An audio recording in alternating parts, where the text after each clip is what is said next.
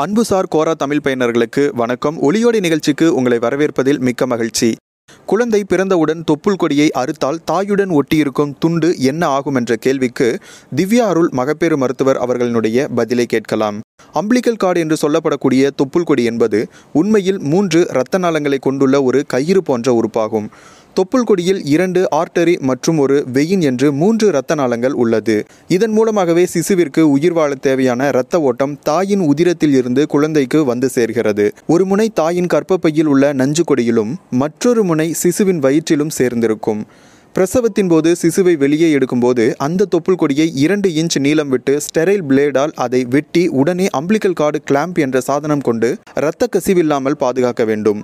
தாயின் கர்ப்பப்பையில் உள்ள மறுமுனை பிரசவம் முடிந்த அரை மணி நேரத்தில் கர்ப்பப்பை சுருங்குவதால் தானாகவே நஞ்சு கொடியுடன் சேர்ந்து கர்ப்பப்பை வாய் வெளியேறிவிடுகிறது சிசேரியன் என்றால் மருத்துவர்கள் அகற்றுவார்கள். அப்படி ஒருவேளை நஞ்சு கொடி வெளியேறாமல் இருந்தால் கர்ப்பப்பை சுருங்காமல் தாயிற்கு அதிகப்படியான இரத்தப்போக்கு ஏற்படும். தாயின் உயிருக்கு ஆபத்தான நிலை கூட ஏற்படும்.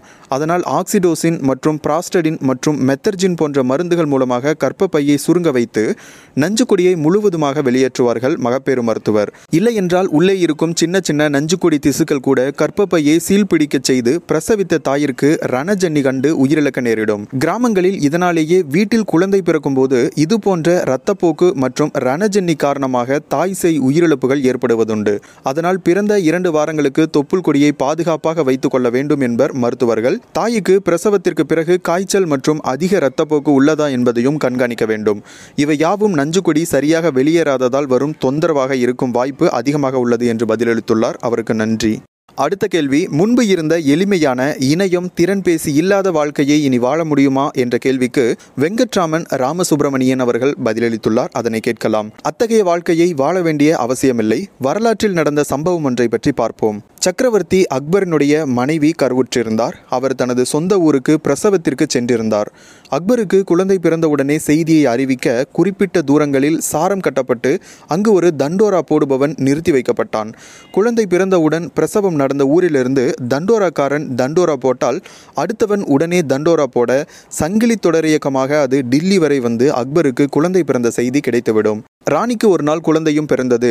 தண்டோராக்காரன் ஒவ்வொருவராக தண்டோரா போட செய்தி அக்பரின் காதுக்கு எட்டியது. அக்பர் மிக்க மகிழ்ச்சி அடைந்தார். உடனே மறுபடி அவர் முகத்தில் ஒரு சோகம் கவ்வியது. கூட இருந்த அமைச்சர்கள் ஏன் என்று வினவ பிறந்த குழந்தை ஆனா பெண்ணா என்று தெரியவில்லை என்று அக்பர் கூறினார். ஐநூறு வருடங்களுக்கு முன்பு மாபெரும் முகலாய சாம்ராஜ்யத்தின் சர்வ வல்லமை பொருந்திய சக்கரவர்த்திக்கு கூட கிடைக்காத விஷயம் இன்று எளிமையாக எல்லோருக்கும் கிடைக்கும் வகையில் நமது தொழில்நுட்பம் வளர்ந்துள்ளது. பிறந்த குழந்தையை உலகின் எந்த மூலையில் இருந்தாலும் காணொலி வழியே உடனே காணும் வகையில் இணையம் வளர்ந்துள்ளது. பிரசவித்த மனைவியுடன் உடனே பேசும் வகையில் தொலைத்தொடர்பு வளர்ந்துள்ளது. இது வரவேற்கப்பட வேண்டியது. எந்த ஒரு தொழில்நுட்பத்திலும் நிறைகுறைகள் உண்டு. அந்த தொழில்நுட்பத்தினை நமக்கு சாதகமான வழியில் பயன்படுத்த வேண்டியது நம் கையில் தான் உள்ளது. கத்தியினால் காய்கறிகளை நறுக்க முடியும். இன்னொரு உயிரை கொலை செய்யவும் முடியும். அதை நாம் எவ்வாறு பயன்படுத்துகிறோம் என்பதுதான் முக்கியம். மின்சாரத்தினால் பல்வேறு லாபங்கள் உள்ளன. சரியாக கையாளாவிட்டால் உயிருக்கு கூட பாதிப்பு. என் திறன்பேசி வாயிலாக என்னால் எங்கு சென்றாலும் நேரம் கிடைத்தால் கிண்டல் செயலி வாயிலாக புத்தகம் படிக்க முடிகிறது. நெட்ஃப்ளிக்ஸ் அமேசான் பிரைம் செயலிகள் வாயிலாக காணொளிகள் பார்க்க முடிகிறது. அமேசான் மியூசிக் செயலி வாயிலாக எனக்கு பிடித்த பாடல்களை கேட்க முடிகிறது. மைக்ரோசாஃப்ட் செயலி வாயிலாக செய்ய வேண்டிய வேலைகளை குறித்து கொள்ள முடிகிறது. கூகுள் கேலண்டர் வாயிலாக செய்ய வேண்டிய காலங்களை குறித்து கொள்ள முடிகிறது. எவர்நோட் செயலி வாயிலாக குறிப்புகள் எடுத்துக்கொள்ள முடிகிறது. இணையத்தின் வாயிலாக வீட்டில் அமர்ந்தபடி என்னால் மின்சார கட்டணம் கூட செலுத்த முடிகிறது. முன்பு இதற்காக நான் மின்சார அலுவலகம் சென்று மணிக்கணக்கில் கால் கடுக்க நின்று பணம் கட்டியுள்ளேன். வீட்டில் அமர்ந்தபடி பயணங்களுக்கு முன்பதிவு செய்ய முடிகிறது. முன்பு இதற்காக ரயில் நிலையம் சென்று படிவம் பூர்த்தி செய்து மணிக்கணக்கில் காத்திருந்து முன்பதிவு செய்துள்ளேன். எனது பெற்றோர் மற்றும் அவரது நண்பர்கள் சேர்ந்து சென்னையிலிருந்து காசி லக்னோ அயோத்தியாவிற்கு பத்து நாள் சுற்றுப்பயணத்தை வீட்டில் அமர்ந்தபடி இரண்டு மணி நேரத்திற்குள்ளாக முற்றிலும் திட்டமிட்டு இணையம் வாயிலாக ரயில் பயணம் தங்கும் விடுதி சுற்றுலா நிறுவனங்களின் ஒரு நாள் சுற்றி பார்க்கும் சீட்டு என்று எல்லாவற்றையும் உட்கார்ந்த இடத்திலிருந்து செய்ய முடியும் முடிகிறது தொழில்நுட்பம் மனிதர் வாழ்க்கையை எளிதாக்குகிறது. ஆனால் சில மனிதர்கள் தொழில்நுட்பத்தால் வாழ்க்கையை கடினமாக்கிக் கொள்கிறார்கள். அது தொழில்நுட்பத்தின் தவறு அல்ல என்று பதிலளித்துள்ளார். நன்றி.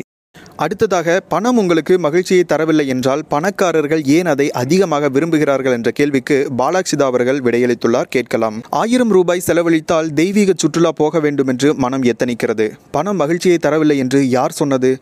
ஐயாயிரம் ரூபாய் செலவழித்தால் மளிகை வாங்கி வீட்டில் அறுசுவை உணவு சமைத்து உண்டு மகிழ்வோம். பணம் மகிழ்ச்சியை தரவில்லை என்று யார் சொன்னது? திருத்தலத்திற்கு செல்கின்றேன். ஏழை எளியவருக்கு என்னால் முடிந்த இரண்டாயிரம் ரூபாய் செலவழித்து அன்னதானம் செய்ய மனம் ஏங்குகிறது. பணம் மகிழ்ச்சியை தரவில்லை என்று யார் சொன்னது? ஒரு குடும்பத்தை நடத்துவதற்கு குறைந்தது பதினைந்தாயிரம் ரூபாய் இருந்தால்தான் திட்டமாக செலவு செய்து மகிழ்ச்சியோடு இருக்க முடியும். பணம் இல்லையேல் ஏது வாழ்க்கை? நமக்கு வேண்டிய அளவில் வசதியோடு வாழ்வதற்கு தேவையான அளவு கண்டிப்பாக அனைவருக்கும் செல்வம் இருக்க வேண்டியது என்பது அவசியமே. பதினாறு செல்வங்களும் பெற்று பெருவாழ்வு வாழ்க என்பது பெரியவர்களுடைய வாழ்த்து. அப்படி வாழ்ந்தால் மட்டுமே அந்த மனித பிறவியின் பயனை நாம் நிறைவு செய்ய முடியும். அதற்காகத்தான் தெய்வத்தை பதினாறு செல்வமும் கிடைக்க வேண்டும் என்று வேண்டுகிறோம். திரு செல்லக்கிளி மணி அவர்கள் பொதுநல சேவை நிறைய செய்வது போன்று ஒவ்வொருவரும் தம்மால் முடிந்த பொது சேவை செய்வதற்கு ஒருங்கிணைந்து செய்வதற்கு முன்வர வேண்டும். அதற்கு செல்வம் அவசியம் தேவை. ஆசிரமம் கட்டி ஆதரவற்றோருக்கு இடமளித்து குழந்தைகளுக்கு கல்வி திட்டம் வழிவகுக்க திட்டமிடுவோம். கிராமங்களில் ஏழை குழந்தைகளுக்கு பள்ளிகள் அமைத்து தருவது கோவில் திருப்பணிகளுக்கு நம்மால் முடிந்த பணம் செலுத்துவது ஆசிரமம் மருத்துவமனை கட்டுவதற்கு ஊன்றுகோலாய் இருப்பது என மனித பிறவியின் பிறந்த வாழ்வினை நிறைவு செய்து மகிழ்ச்சி கண்டு நிறைய சிந்தித்து செயல்படுவோம். நன்றி என்று முடித்துள்ளார். அவருக்கும் நன்றி. அடுத்ததாக தமிழ்நாட்டில் அல்லது இந்தியாவில் ரகசியங்கள் என்று ஏதேனும் உண்டா? அமெரிக்காவின் ஏரியா ஐம்பத்தி ஒன்று போல் என்ற கேள்விக்கு நான்சி மலர் அவர்கள் பதிலளித்துள்ளார். அதை கேட்கலாம். இதை ஆங்கிலத்தில் எழுதிய ஞாபகம் இருக்கு. ஆனால் தமிழில் எழுதினேனா என்று தெரியவில்லை. கொடைக்கானலில் மதிகட்டான் சோலைன்னு ஒரு இடம் இருக்கு. அந்த இடத்திற்கு போகக்கூடாது என்று தமிழக அரசு எச்சரிக்கை பலகை வைத்திருக்கிறது. இங்கு சென்றால் பேருக்கு ஏத்த மாதிரியே மதி கெட்டு விடுமாம். அப்படி போனவர்களுக்கு வெளியே வரும் வழி தெரியாமல் அங்கேயே மாட்டி இறந்து விடுகிறார்களாம்.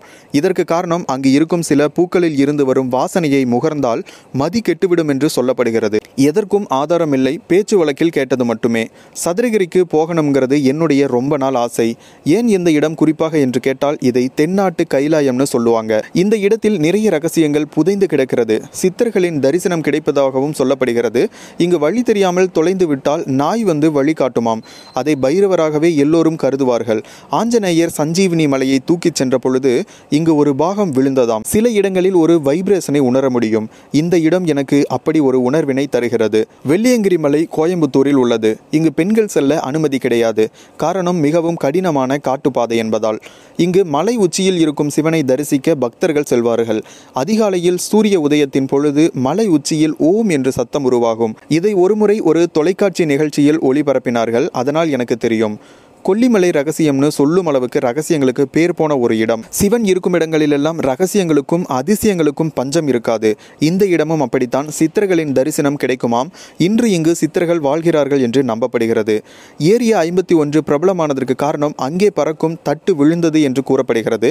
அப்படி இந்தியாவில் பிரபலமான விஷயங்கள் சித்தர்களும் மூலிகை செடிகளும் கோவில்களும் தான். சில செடிகள் மனிதர்களின் நடமாட்டம் இருந்தால் மண்ணுக்குள் ஒளிந்து கொள்ளுமாம். இது போன்ற விஷயங்கள் தான் எனக்கு அதிசயமாக உள்ளது. இன்னும் நமக்கு தெரியாத அதிசயங்களும் ரகசியங்களும் எவ்வளவோ உள்ளது என்று முடித்துள்ளார். அவருக்கும் நன்றி. கேள்வியாளர்களுக்கும் பதிலாளர்களுக்கும் மிக்க நன்றி. அடுத்த வார ஒளியோடையில் மீண்டும் சந்திப்போம். நன்றி.